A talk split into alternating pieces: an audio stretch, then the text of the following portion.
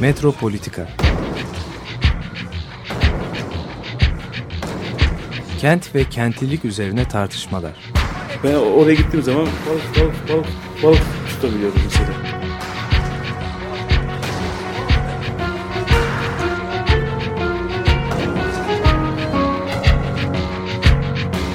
Hazırlayıp sunanlar Aysin Türkmen, Korhan Gümüş ve Murat Güvenç. Takusuyor ki. Kolay kolay boşaltamadı. Yani elektrikçiler terk etmedi Perşembe Pazarı merkezinde. Merhabalar değerli Açık Radyo dinleyicileri. Ben Korhan Gümüş. Merhabalar ben Aysim Türkmen. Evet bugün bir konuğumuz var. Ee, epey zaman önceden kararlaştırdığımız tarihçi Ayşe Ozil. Ee, Ayşe Sabancı Üniversitesi'nde Sanat ve Sosyal Bilimler Fakültesi de şu anda değil mi? Evet. Evet ve aynı zamanda da e, bizim e, bu düzenlenen e, yetimhaneden öğrenmek etkinliklerinde de son e, oturumda da konuşmacıydı filantropi oturumunda. E, bu şeyi de biz aslında epey zamandır planlıyorduk. E, aslında konumuz biraz daha geniş tabii yetimhane değil yalnızca. E, bu içinde bulunduğumuz dünyayı oluşturan kurumlar, eğitim kurumları ile ilgili aslında İstanbul'daki e, gelişmeler iyi bir tesadüf oldu. E, aslında bu 2018 yılında Avrupa Miras Yılı ilan edilmesiyle Europa Nostra'nın yetimhaneyi tehdit altındaki yedi eser içine alması e, bunlar sanki önceden programlanmış gibi. Çünkü üç sene önceden başladı bu hazırlık. E, gelen misafirlerle raporlar hazırlandı vesaire. Bu başvuru e, şeyleri toplandı belgeleri ve e, Europa Nostra Türkiye bu başvuruyu üstlenerek merkeze yaptı ve 85 e, aday arasından 7 e, tehdit altındaki eser e, şeyine girmiş oldu. Bu Avrupa'nın en büyük yekpare ahşap yapısı yetimhane. Aynı zamanda da birkaç gelişme daha oldu. Bunlardan bir tanesi e, tabii İstanbul Tasarım Bienaliydi. Dördüncü Tasarım Bienali. E, bu da önemli bir gelişmeydi. Çünkü okullar, okulu teması ve işte bu e, şeyin öğrenicilik e, şeyinin kullanılması kavramının bu sürecin aslında bu büyük e, dönüşüm yaratan yani bütün dünyada büyük dönüşüm yaratan e, vatandaşlık üretimi standartlaştırma kimlikleri oluşturma ve bugün hala içinde yaşadığımız kurumlar bunlar, eğitim kurumları. Bunların oluşumuyla ilgili aslında önemli bir sorgulayıcı tema içeriyordu. Dördüncü Tasarım Bienali okullu eğitimi sorguluyordu.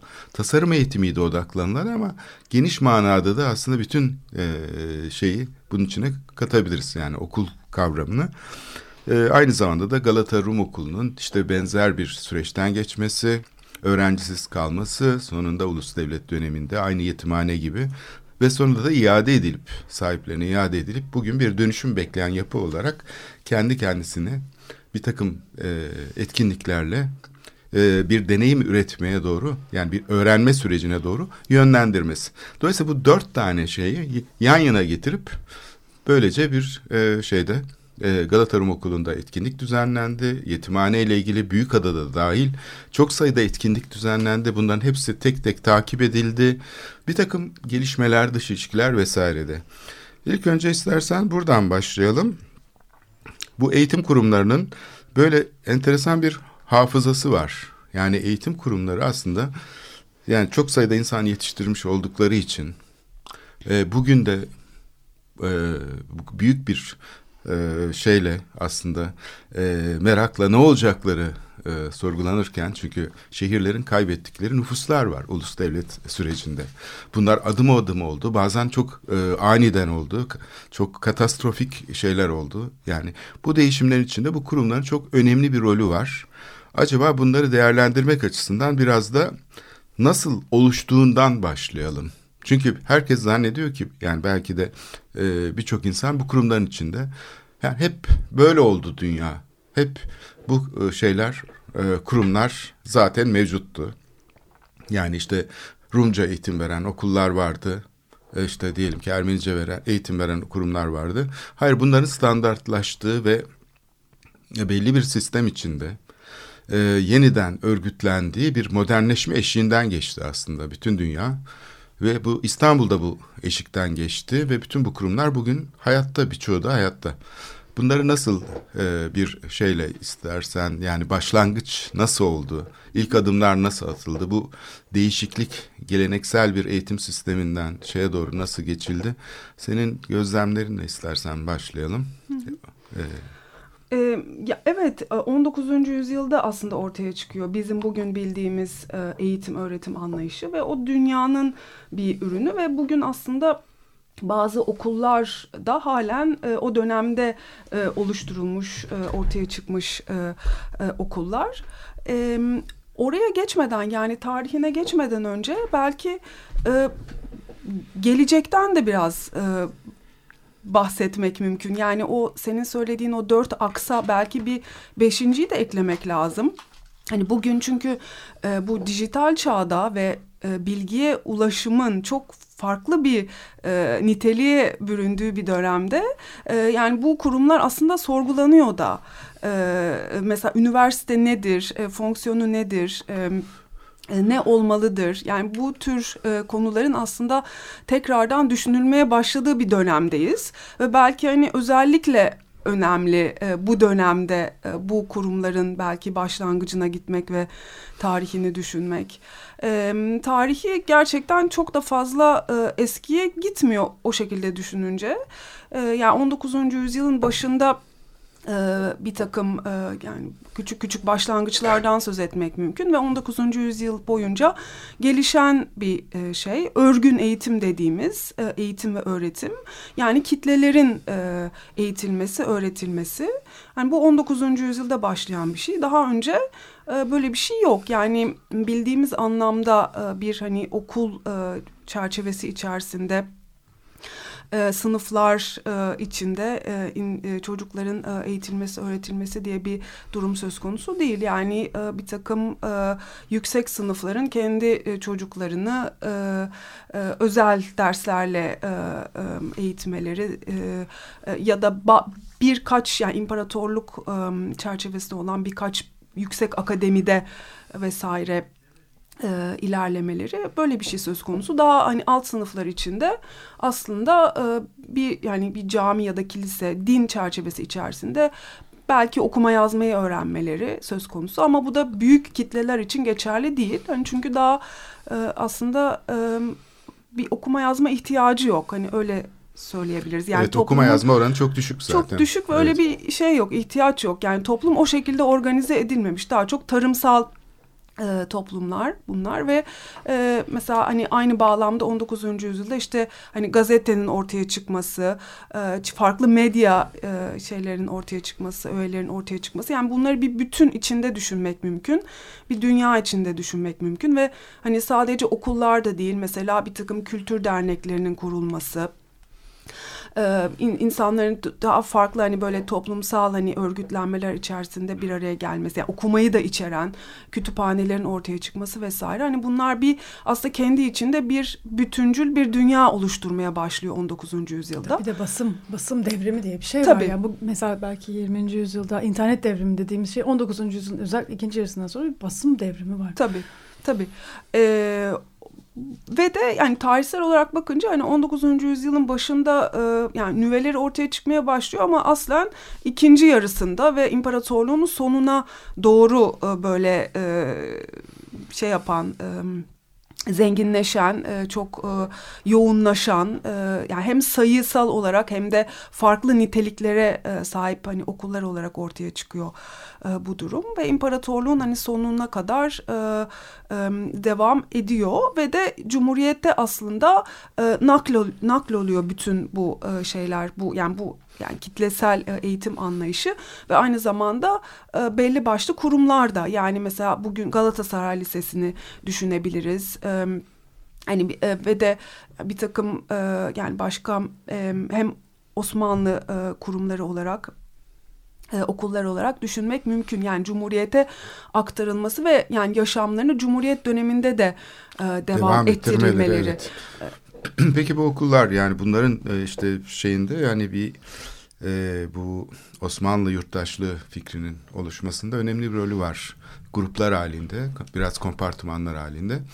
Çünkü sadece matematik, fizik e, eğitimi değil, aslında bir tür e, millet sistemine geçişi sağlıyorlar. Yani bir cemaatten bir aslında kendi içinde benzerlikler oluşturan, aslında çok da birbirine benzemeyen çocukları alıp, değil mi? İşte farklı diller konuşan e, çocuklar da olabilir. Kapadokya'daki işte bir Ortodoksla işte diyelim ki Pontus'taki bir e, Rum'un şeyi farklı olabilir. Bunlar böyle kışla gibi hani çok büyük çaplı mesela yetimhane gibi, ruhban okulu gibi kurumlar mahalle okulları değil. Bunlar daha böyle geniş bir coğrafyadan da öğrenci zannedersem alıyor. Yani kolejler de öyle biraz.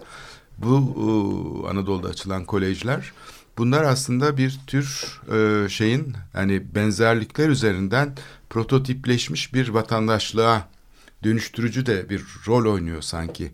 Yani bildiğimiz modern vatandaşlık aslında böyle bir eğitim e, sürecinden sonra imal edilmeye başlanıyor. Ondan önceki kimlikler arasındaki geçişler, şeyler bu kadar e, şey değil, katı değil yani. Daha böyle sınırları bazen gevşek olabiliyor, bazen dil birliği oluyor. Burada din esaslı bir e, milletleşme şeyi yapılıyor galiba bir milletleşme e, e, şeyi var tasarımı bu bir politik tasarım ve Osmanlı İmparatorluğu'nun bir tür e, ulus devletlere karşı direnmesi mi diyelim bir tür hayatta kalma çabası mı diyelim böyle bir modernleşme eşiğinden geçtiğini belki söyleyebiliriz o süreçte imparatorluğun ayakta kalabilmek için yani bu çünkü ulus devletli Avrupa'da genellikle o tarihlerde ulus devlete dönüşüyor kurumlar bir tek İngiltere farklı bir yapıda. Ee, bir de Amerika Birleşik Devletleri tabii ama İngiltere'nin de Hindistan'da işte yani isyanlar karşısında uyguladığı yöntem oradaki yerel toplulukları tamamen kendi içlerini de bağımsız kılmak, kendi yöneticileriyle, elitleri aracılığıyla bir araya getirmek.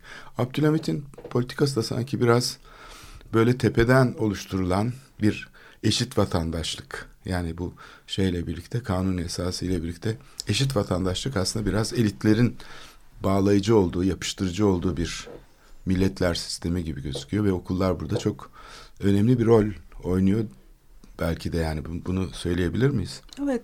E, yani bir standartlaştırma, hani kitleleri standartlaştırma e, dediğin dediğin gibi farklı aidiyetleri olan, farklı diller konuşan, farklı coğrafyalardan gelen, farklı kültürleri olan e, çocukları böyle belli bir e, e aidiyet çerçevesinde bir araya getirmek, e, yani böyle bir eğilim var, üstten gelen böyle bir e, çaba var. E, bu zaten hani aslında gerçekten Avrupa ile de paralel iler, ilerleyen bir durum. Yani e, o yani Fransa'da da örneğin ve de diğer Avrupa ülkelerinde de aynı dönemde bu tür e, şeyler oluyor. Yani Osmanlı da bunu paralel olarak takip ediyor. Hatta bazı e, okullara baktığımız zaman e, İngiltere'ye e, e, öğretmen gönderiyorlar. Hani biz ne şekilde yani orada İngiltere'de o dönemde ortaya çıkarılmış çıkarılmakta olan bir takım yöntemleri izleyip hani biz o yöntemleri eş zamanlı olarak ne şekilde uygulayabiliriz diye bir takım çabalar var. Fransa'da. E, İngiltere'ye gönderiyorlar. Fransa'dan mı yoksa İstanbul'dan? E, İstanbul'dan. İstanbul'dan gönderiyorlar. E, ve de yani gerçekten bu önemli bir şey çünkü o dönemde hani ortaya çıkıyor bu. Yani ne şekilde organize edebiliriz bu eğitimi, öğretimi diye. Bu mesela şeyde var bu verdiğim örnek ilkokullar için geçerli. İlkokullarda e, şöyle bir sistem uygulanıyor. E, üst sınıfların alt sınıflara e, eğitim öğretim vermesi. Yani mesela beşinci sınıftaysanız birinci sınıfa gelen çocuğu siz hani beşinci sınıftaki çocuk olarak e, eğitiyorsunuz. Yani öyle bir sistem geliştiriyorlar. Çünkü neden? E, öğretmen yok. Yani öğretmenlerin de aslında üretilmesi lazım o dönemde ve de hani bu gerçekten o başlangıç fikrini hani bir şekilde güzel gösteriyor e, diye düşünüyorum. E, farklı yerlerden e, e, çocuk çekmeye çalışıyorlar. Yani bu e, farklı diller, coğrafyalar, kültürler olabilir. E, bir de şunu söylemek mümkün herhalde. Daha çok... E, e, alt sınıflara yönelik bir şey bu. Alt sınıfların e, aslında e, bir şekilde mobilize edilmesiyle e, bağlantılı bu kitlesel e, eğitim. E, yani üst sınıflar zaten kendi daha önce de bir şekilde e, eğitim ve öğretim faaliyetlerini e, sürdürüyorlar ama alt sınıflar için bu söz konusu değil. Yani bunu belki şehirleşmeyle de bağlantılandırmak mümkün. Yani bir miktar hani e, e, köyden kente göç yani 19. yüzyıl için hani çok önemli bir öğe aslında hani arkadaki toplumsal yapının değişmesi. Yani mesela bu şey tarla başının oluşması örneğin ve de yani Beyoğlu'nda örneğin açılan okulların hani tarla başındaki çocukları çekmeye çalışması. Yani aynı zamanda yani farklı coğrafyalardan çekmeye çalıştıkları gibi yani o şehre yeni gelmiş toplulukları da aslında bir yani standart kimlik etrafında bir araya getirmeye çalışmaları o önemli. Belki şunu söylemek de lazım hani bu 19. yüzyıldaki okullaşma, kurumlaşma faaliyetin içerisinde bir de orta sınıfların ortaya çıkışı var. Yani bugün hani bildiğimiz anlamda öğretmen, işte e, mimar, e, avukat, e, bir takım ofislerde e, çalışacak. Yani bu aynı zamanda gelişmekte, o dönemde e, gelişmekte olan, modernleşmekte olan bürokraside çalışacak insanlar, dil bilen insanlar, matematik, e, işte e, muhasebe bilen insanlar vesaire, ticaret bürolarında çalışacak insanlar. Yani bunların ortaya çıkması söz konusu bu okullarda. Bu da aslında yeni bir şey. Yani bir orta sınıfın, bir modern bir orta sınıfın doğması. Yani bu okulların yaptığı şeylerden bir tanesi o e, alt sınıfların e, bir şekilde organize edilmesi bir yanıyla da bir orta sınıf e, ortaya çıkarmaları. Bu, bu tabii bir de şeyle çok alakalı yani İstanbul'un çok ciddi bir kapitalist kent olmaya başlamasıyla da ilgili yani hani biz bunu hiçbir zaman tam olarak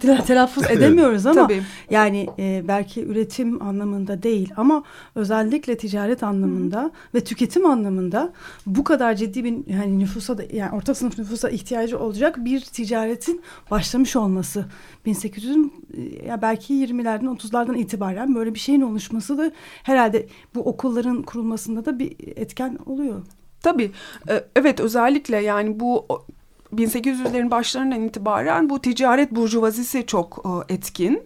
Ee, yani mesela bir okul özelinden bakacak olursak, örneğin Zoğrafyon üzerinden bakacak olursak, hani Zoğrafyon'un ilk bir mahalle okulu olarak kurulması e, aslında e, Galata e, loncalarının desteğiyle oluyor. Galata'daki Fermeneciler loncasının desteğiyle oluyor ve o, orada da belki şey görmek mümkün. Yani o dönemde Galata'daki loncaların bir anlamda belki biraz geleneksel ekonomiye bağlantılı bir grubun desteklemesi ama bir yanıyla da modernleşmekte olan bir e, şeyin e, desteklemesi bu e, okullaşmayı en başında 1800'lerin başında. Ondan sonra yani Zorafyon üzerinden mesela takip ettiğimiz zaman şeyi görüyoruz. Ticaret burjuvazisinin e, e, e, loncaları e, geride bırakıp e, kurumları onların e, devralması hem finansman olarak hem yönetim olarak e, yani bütün hani böyle bir bütüncül bir organizasyona e, gidiyorlar. Yani 19. yüzyılın sonuna gelindiğinde e, yani Osmanlı çerçevesinde bir burjuvazinin hani ortaya çıktığını söylemek mümkün. E, bankerlerin, iş adamlarının çıktığını söylemek. Yani o loncalardan biraz hani karşıtlığı düşünmek mümkün 19. yüzyıl başı ve sonunu karşılaştırınca yani oradaki o süreci takip etmek mümkün ve onun onlar destekliyorlar yani o, o e, hani parası olanlar ve de hani öyle bir vizyonu olanlar e, o e, yani Osmanlı burjuvazisi. Ve dünyayla da entegre. Yani Tabii. sürekli ticaret yapıyor. Tabii. E, dil biliyor. Fransa'ya gidiyor. İngiltere'ye gidiyor. Elbette. Yani müthiş bir aslında network var orada. Yani milliyetçi dönemde yani 1900'ler biz 2000'lerde pardon 1900'lerde görmediğimiz bir şey oluyor. Yani 1920'lerden önce 1820 ile 1920 arası o 100 yıl.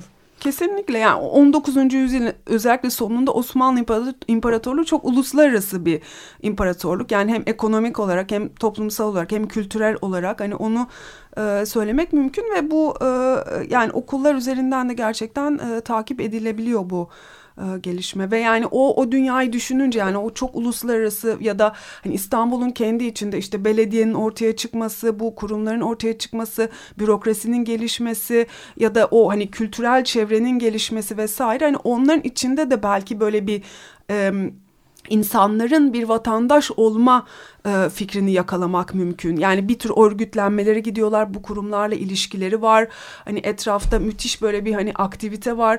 E, onları düşünmek mümkün. Belki o vatandaşlık hani kamusal alanın evet, aslında evet. bir tür genişlemesi diyebiliriz Kesinlikle. buna. Çünkü köylüler aslında göç eden köylüler yani şehre göç etmiş köylüler ya da şehrin bir e, bölümünde henüz daha metropolleşmemiş olan şehrin bir e, bölgesinde şehirle irtibatı olmadan yaşayan topluluklar çoğu zaman yani şehir merkeziyle gidip gelip her gün işine gidip gelen insanlar değil diyelim. İşte Fenerbahçe'deki Rum topluluğu. Şimdi buraya okul yapıldığı zaman ilk önce bir yadırgama söz konusu. Modern okul yani Fransızların diyelim orada bir okul açtıkları zaman e, biraz yadırganıyor ama sonra bu çocukların burada eğitim görmesi ve halkın buradan sağlık hizmeti de alması aynı zamanda ve bir takım yerel ihtiyaçlarını da karşılaması sonucunda okulun aslında kendilerinin çok işine yaradığını fark ediyorlar ve itirazlarını geri çekiyorlar. Yani yerel toplulukların ki Ortodoks topluluklar Katolik okuluna karşı yaklaşımlarında bile değişiklik oluyor. Müslüman e, şeyler, öğrenciler mesela özellikle Cumhuriyet döneminde en çok tercih ettikleri şeyler kolejler. Yani işte Frerler Teşkilatı'nın kurmuş olduğu kolejler ya da başka okullar. Amerikan okulları. Değil mi? Tabii. Yani burada demek ki e, daha pragmatik bir bakış var. Sadece kimlik inşası açısından da değil. Hı hı. Aslında bir tür toplumsal dinamizm yaratıyor okullar ve bu orta sınıfın oluşmasında. Değil mi? Bir köylü çocuğunun mesela yetişip bir bankacı, banka memuru olması çok önemli bir değişiklik hayatında. Herkes eğitimi bu açıdan da biraz hani bir şey olarak sermaye biriktirme biçimi olarak da hı hı. görüyor olabilir.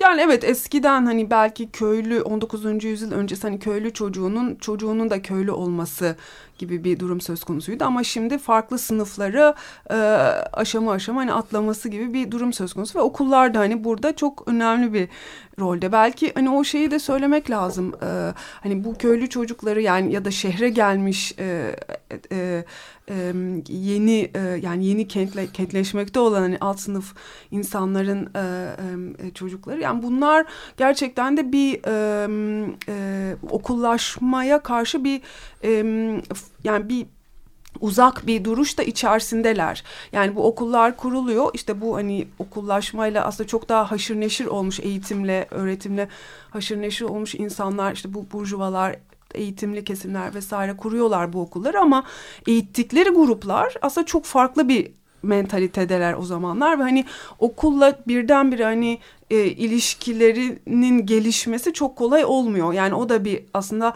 uzun bir döneme yayılan bir süreç. Yani 19. yüzyılda e, pek çok okulun yani mesela Rum okulları bağlamında bakarsak aslında kapandığını, tekrar açıldığını, öğrenci çekmekte zorlandığını ya da öğrenci çekse bile o öğrenciler devam ediyorlar mı, geliyorlar mı, gelmiyorlar mı?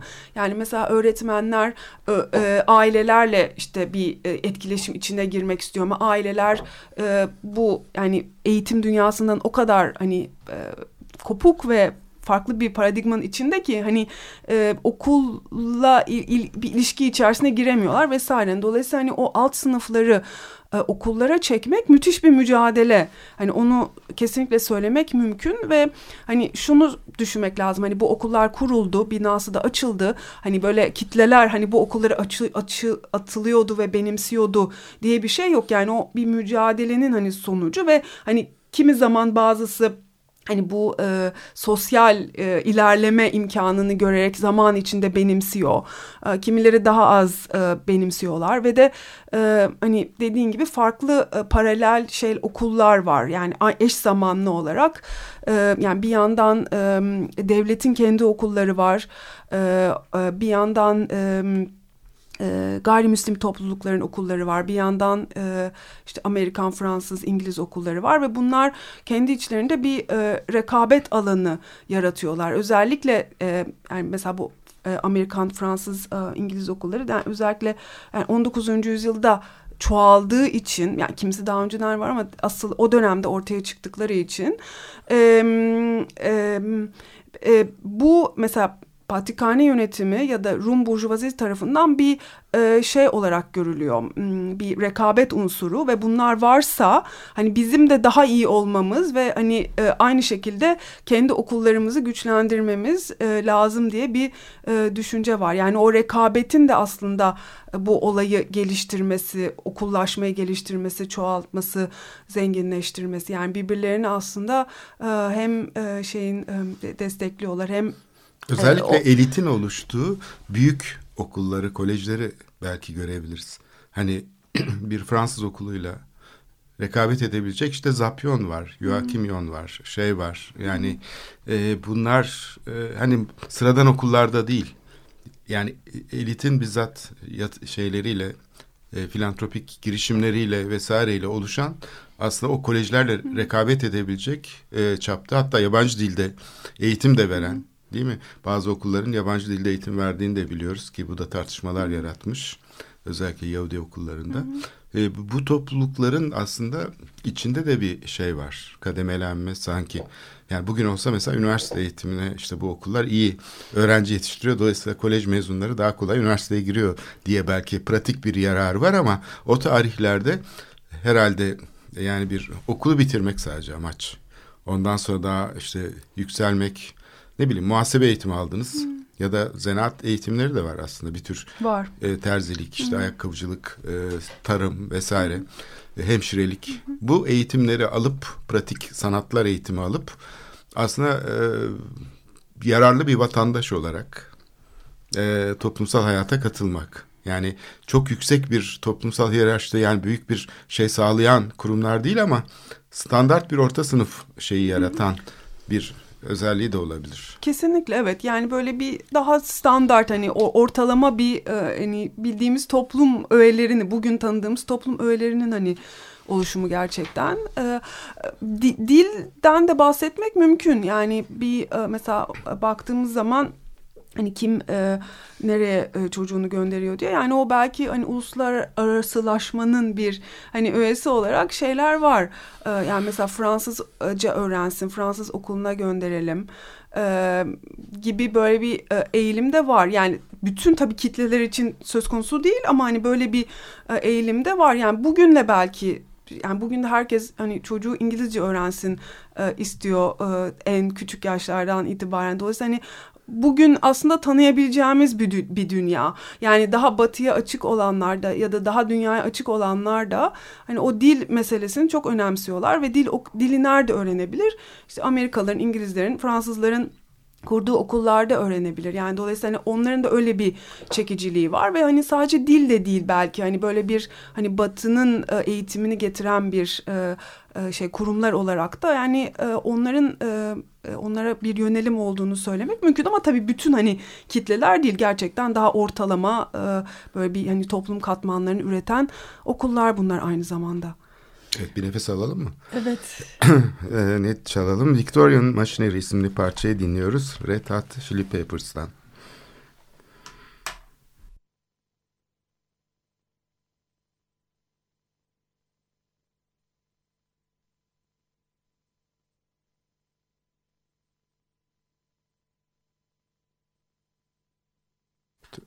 Evet, biz e, biraz daha bir, bir galiba bir cümle söyleyecek vaktimiz oldu arada.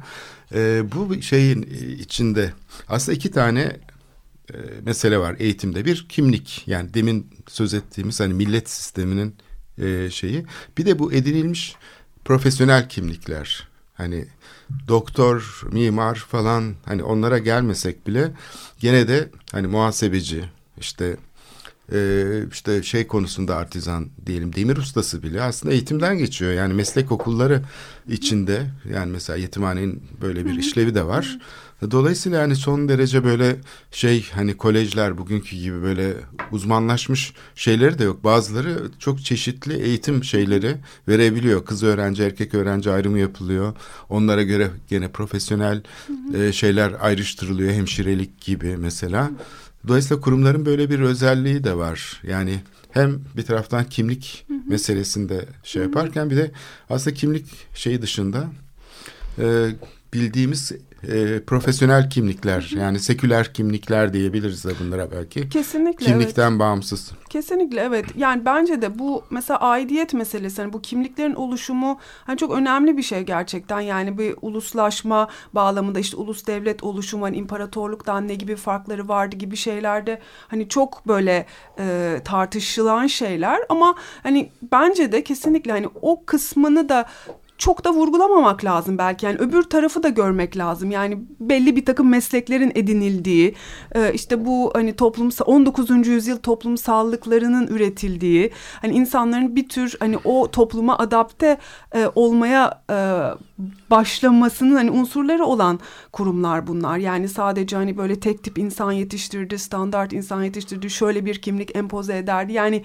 bazılarının öyle bir yani fonksiyonu da olmuş olabilir ama yani öbür tarafı da bence gerçekten evet. vurgulamak lazım. Bir de bazen de tam tersi şeyler olmuş olabiliyor. Mesela e, Amerikan, İngiliz, Fransız okullarından tam tersi kendi e, cemaatlerinin milliyetçisi olarak yetişen ya da milliyetçi bile dememek belki sadece modern insan olarak evet, yetişmiş. Evet o temsil şeyini e, kavramış yani temsil evet. e, şeyindeki o ilişkisel e, yapıyı kurma becerisi kazanmış evet. kabiliyeti kazanmış evet. e, şeyler edebiyat konusunda da olabilir başka konular siyasi konularda da olabilir. Evet, evet şimdi isterseniz e, müzik aramızı verelim Victorian Machinery isimli parçayı dinliyoruz Red Hot Chili Peppers isimli topluluktan.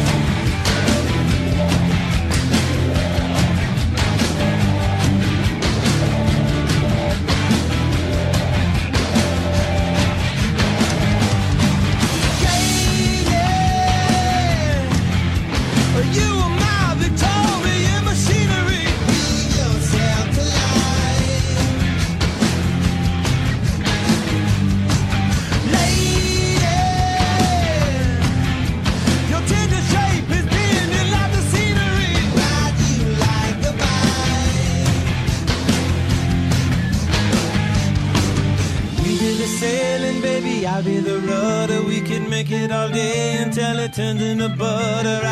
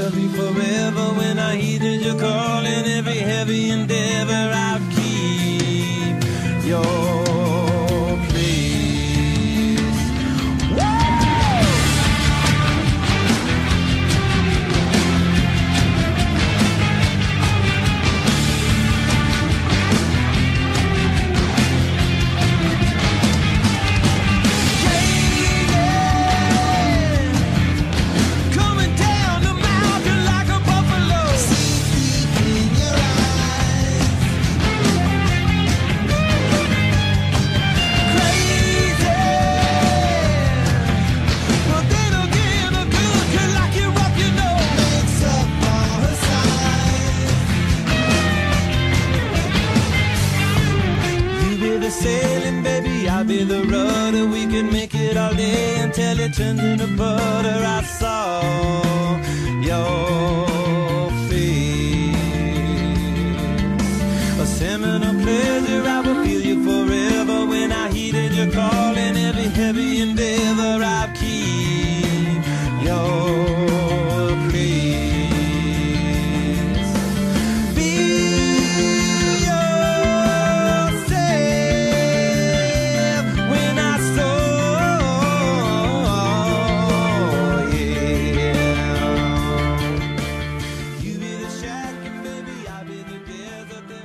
Evet, Red Hot Chili Peppers'tan dinledik. Victorian Machinery. Ayşe Özel ile olan e, sohbetimiz devam ediyor.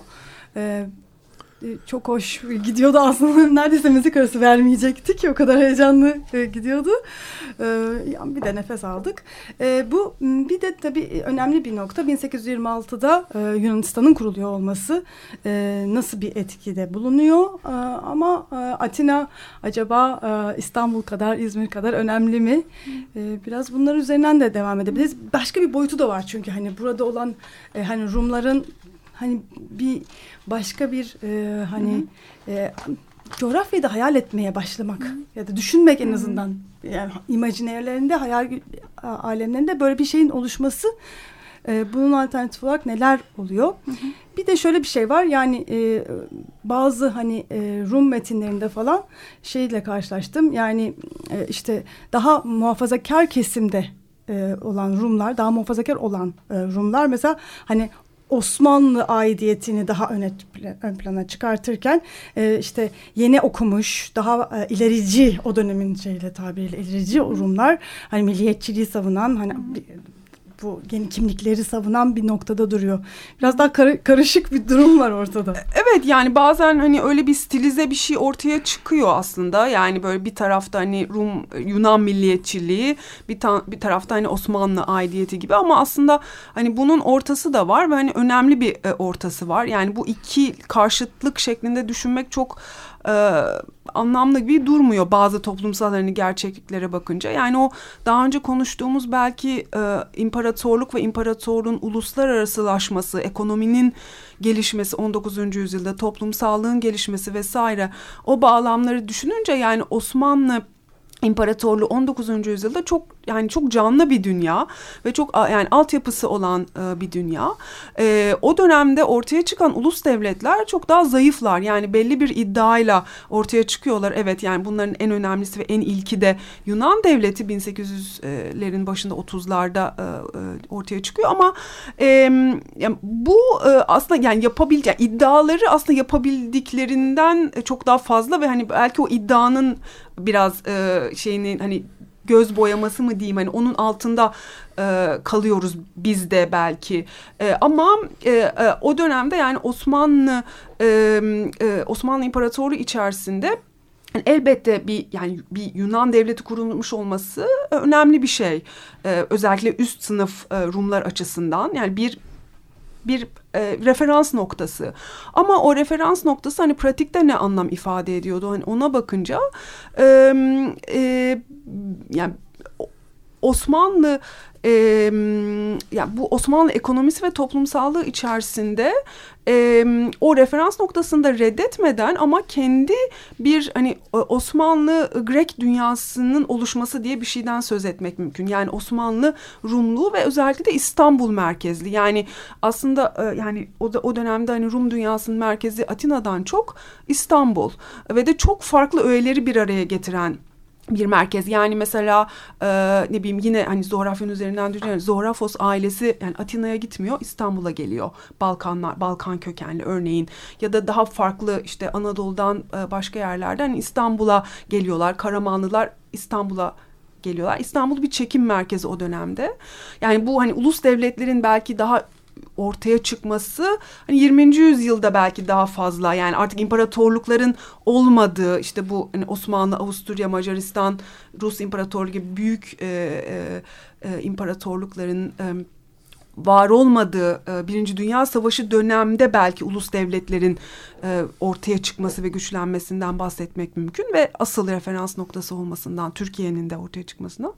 Ama ondan önce imparatorluk gerçekten e, böyle çok büyük ve çekici bir yer ve var yani va varlığıyla hani ortada olan bir yer ve hani o İzmir mesela İstanbul örneği İzmir'de eklemek mümkün. Yani İzmir aslında 19. E, öncesinde hani küçük bir kasabayken gerçekten büyük ve kozmopolit bir şehre dönüşüyor 19. yüzyılda. Nüfusu artıyor ve çok çeşitleniyor. Hani bunun hani önemli parçasından biri de örneğin Yunan anakarasından, adalardan olan göç ve de tabii başka yerlerden de elbette imparatorluğun ve Akdeniz'in çok çeşitli yerlerinden. Yani böyle bir imparatorluğun e, şeyden hani çekiciliğinden e, söz etmek mümkün ve de yani e, Osmanlı'nın içerisinde ortaya çıkan bir Osmanlı Grek kimli, kimliğinden bahsetmek mümkün ve bu ikisi yani Osmanlı Grek yani ikisi bir arada olan bir e, şey bir aidiyet belki demek mümkün. Hani e, ikisini de yatsımıyor aslında. Yani ikisini de bir arada eş zamanlı olarak tutabilen bir toplumsallık e, gelişiyor. Bugünden biraz baktığımızda evet. aslında e, anlaşılması zor gibi gözüküyor ama yani o Foça, Edremit, İzmir falan bütün o şeyin yani gelişmesi, e, ticari e, alanların gelişmesinde mesela Yunan milliyetçiliğinin ters bir etkisinin olduğu dahi görülebilir. Yani Averov sırhlısını aldıklarında mesela Yunanistan'ın o hızlı şeyden e, ticareti aslında zayıflattığı yani Osmanlı donanması tam tersine o ticaret alanını koruyor, koruyor ve güvenceye alıyor. Ama Yunan e, milliyetçiliğinin hani önde gelen işte askeri şeylerinden biri güçlü olduğu tek nokta denizdeki e, muharebe gücü ve buraya bir zırhlının alınması, hızlı bir geminin alınması. Mesela buradaki ticari dengeleri değiştirebiliyor e, Rumlar aleyhine. Evet yani bu milli devletlerin politikaları her zaman daha böyle hani kısıtlayıcı, sınırları daha böyle kesin çizilmiş ama imparatorluk çok daha geniş ve çok daha hani sınırları esnek olabilen bir yer. O, o, o şeyi belki hani o bir örnek daha verebilirim. Yani Yunan devletinin her zaman yani Osmanlı Rumluğu desteklemesi değil tam tersi bir etki yapması da gerçekten hani bu kaynaklarda da ortaya çıkan bir şey. Örneğin mesela yani bazı e, yani Osmanlı e, vatandaşı Rumlara e, vatandaşlık verilmesi gibi bir şey söz konusu. Yani mesela Yunan devleti konsolosluklar kuruyor Osmanlı'da e, ve de yani bir vatandaşlık yani bir, bir, bir tür hani e, Osmanlı'da var olup Yunan devletinin vatandaşı olmak ya da vatandaşa benzeyen bir tür hani e, resmi kağıtlara sahip olmak söz konusu. Bu yani daha farklı Avusturya için de geçerli, İngiltere, Fransa için de geçerli ama bu aslında e, biraz ters bir tepki de e, ters bir etki de ortaya çıkarıyor. Çünkü mesela şeye baktığınız zaman e, Rum topluluklarının yönetimine baktığınız zaman Rum toplulukları buna e, çok sıcak bakmıyorlar. Özellikle yöneticiler. Neden? Çünkü o zaman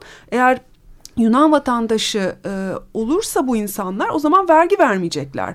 Ve yani Rumlar sonuçta Osmanlı vergisini toplayan ve de kendi cemaat vergilerini toplayan insanlar. Yani o zaman hani sizin e, cemaatiniz başka bir şeyse, başka bir vatandaşlığa aitse ya da hani o, o tür hani resmi belgeleri varsa hani bu aslında hani Rumluğa destek değil hani köstek olan bir şey. Burada e, belki bizi biraz yanıltan da genelde e, bu buralarla ilgili anılarda şeylerde 20. yüzyılda yazılmış olmalarının da çok büyük bir etkisi var. Yani milliyetçi dönemde de, bahsettiğiniz gibi özellikle Dünya Savaşı sonrası oluşan ortamda yazılmış metinler bizim aslında 19. yüzyılı kurgulamamıza sebep oluyor ama bu kurguda ciddi boşluklar ve tutarsızlıklar var. Aslında tam olarak göremiyoruz ve anlayamıyoruz da algılayamıyoruz. Hani orası daha yakın diye sanki oralar daha iyi anlıyorlarmış gibi aslında yüzyıl öncesinden bahsediyoruz o zaman yazılmış metinlerin kurguladıkları tarihle ilgili ve bambaşka bir muhayyile var. Yani milliyetçi muhayyilenin dışında bir sürü şey var dediğiniz gibi. Evet yani mesela hani okullar dedik kurumlaşma dedik hani o dönemde ortaya çıkıyor. Yani bir anlamda bildiğimiz dünya hani okullar bağlamında bakarsak o dönemde ortaya çıkıyor ama bir yanıyla da Osmanlı aslında çok da farklı. Hani milli devletlerin ortaya çıktığı 20. yüzyıldan bakınca yani nerede farklı nerede benzer olduğunu belki düşünmek lazım. Yani o hani 19. yüzyıl modernleşmesi elbette 20. yüzyıla devam ediyor ve biz hani bu o, o modernleşmenin aslında hani hani son halkalarıyız yani devamıyız ama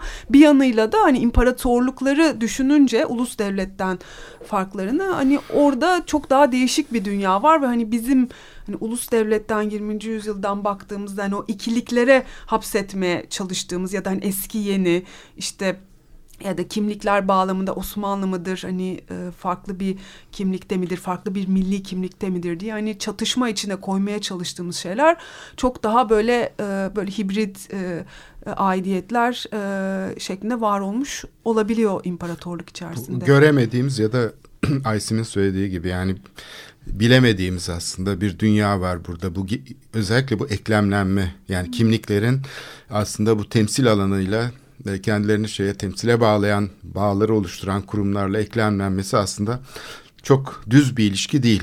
Yani bir e, kendi içinde bir kompleks şey var. Zaten Patrikhane'nin mesela kendi kimliğini ekümenik olarak nitelemesi de biraz böyle. Yani bir ulus devlet şeyi içinden bakılan bir Rum kimliği değil aslında farklı coğrafyalarda farklı şeyler içeren e, toplulukları aslında birbirine bağlayan bir kimlik olduğunu da iddia ediyor Patrikhane çoğu zaman.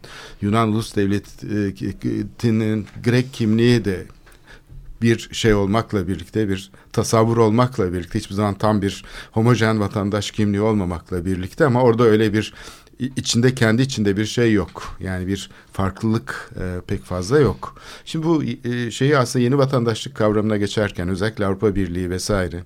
Yani ulus devletin kendi içinden değil de biraz dışından bakmaya çalıştığımız zaman siz de, e, sen dedin ki okulların şeyi yani sorgulanıyor aynı zamanda da. Çünkü sayeden dizsel olarak üretim yapmak, insanları bir konserve fabrikasından e, imal eder gibi kimlik imal etmek ya da şey yapmak bu aslında her zaman sorgulanması gereken bir şey. Bu Viktoryen dünya hep e, sorgulanan bir özelliği de var.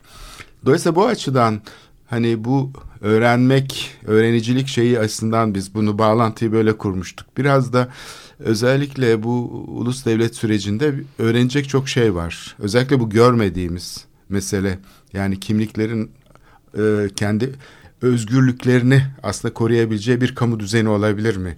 Yani kimlikler sadece askıya alındıkları haliyle yukarıdan aşağı inşa edildikleri haliyle değil pekala, pekala aslında başka tür bir vatandaşlık tanımına geçilebilir mi? Çünkü öbür kimlik ne kadar eşitlikçi gibi gözükse bile kendi içinde asimetrik bir kimlik.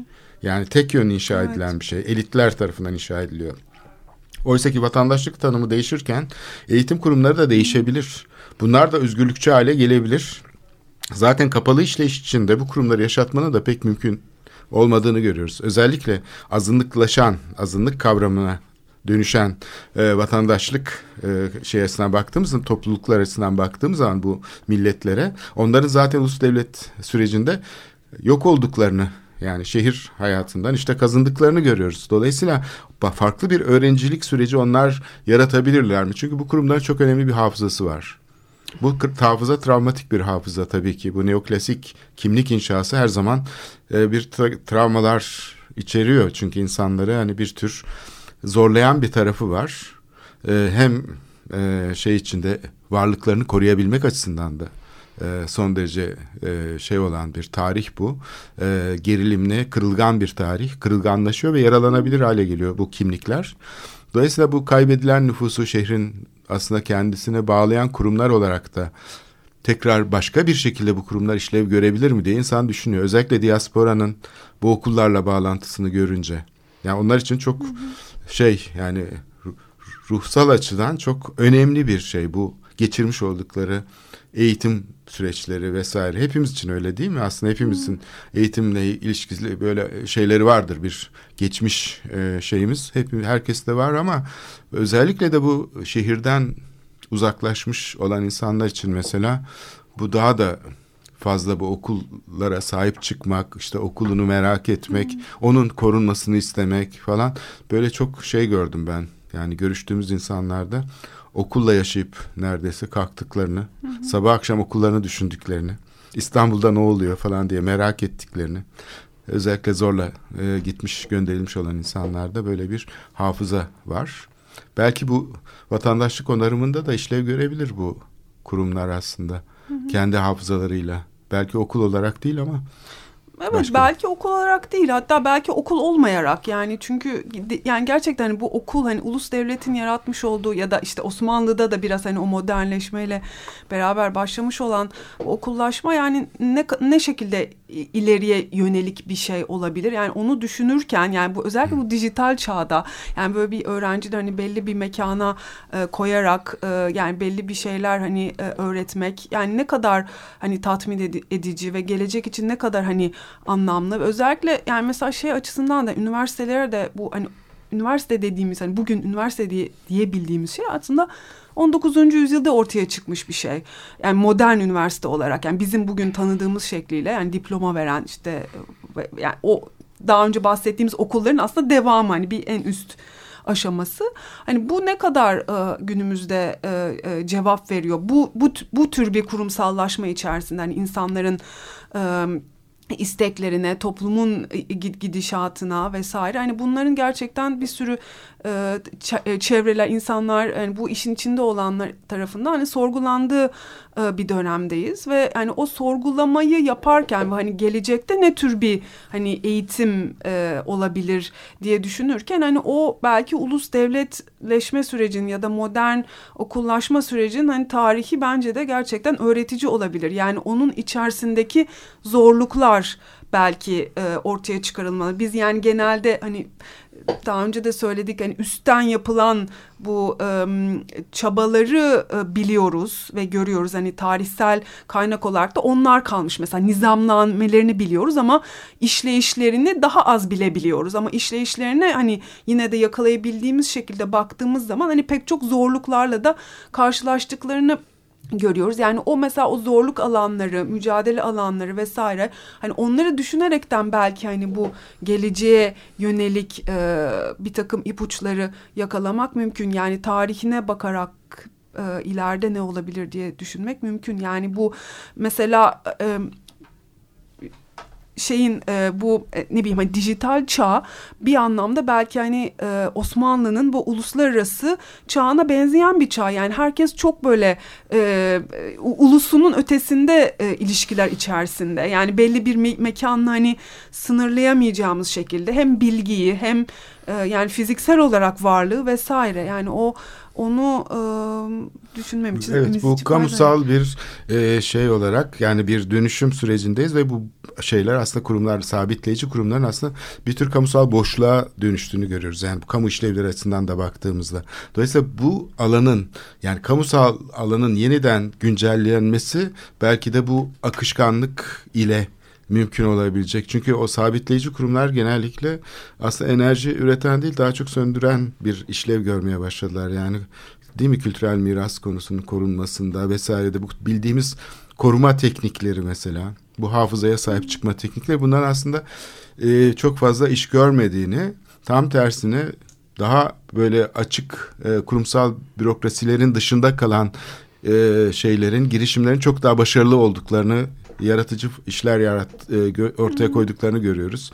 E, sanat faaliyetleri gibi mesela. Dolayısıyla bu kurumların dönüşümünde bu çok önemli bir ipucu olabilir. Yani bildiğimiz neoklasik manadaki kurumsal yapıları tekrar yaşatmaya çalışmak yerine onların hafızasını tabii ki boşlamadan, çöpe atmadan tabii ki o hafızayı şey yaparak ama canlı tutmak kimliği canlandırmak mümkün müdür gibi bir soruyla bitirebiliriz zannedersem. Çok teşekkür ederiz. Çok teşekkür ederim. Ben teşekkür ederim. Görüşmek dileğiyle tekrar. Hoşçakalın.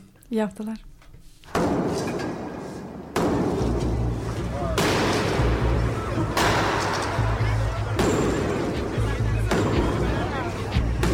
Metropolitika Kent ve kentlilik üzerine tartışmalar.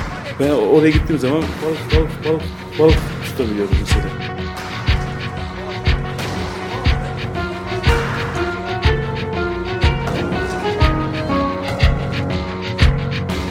Hazırlayıp sunanlar Aysin Türkmen, Korhan Gümüş ve Murat Güvenç. Takusuyor yani. Kolay kolay boşaltamadı. Yani elektrikçiler terk etmedi Perşembe Pazarı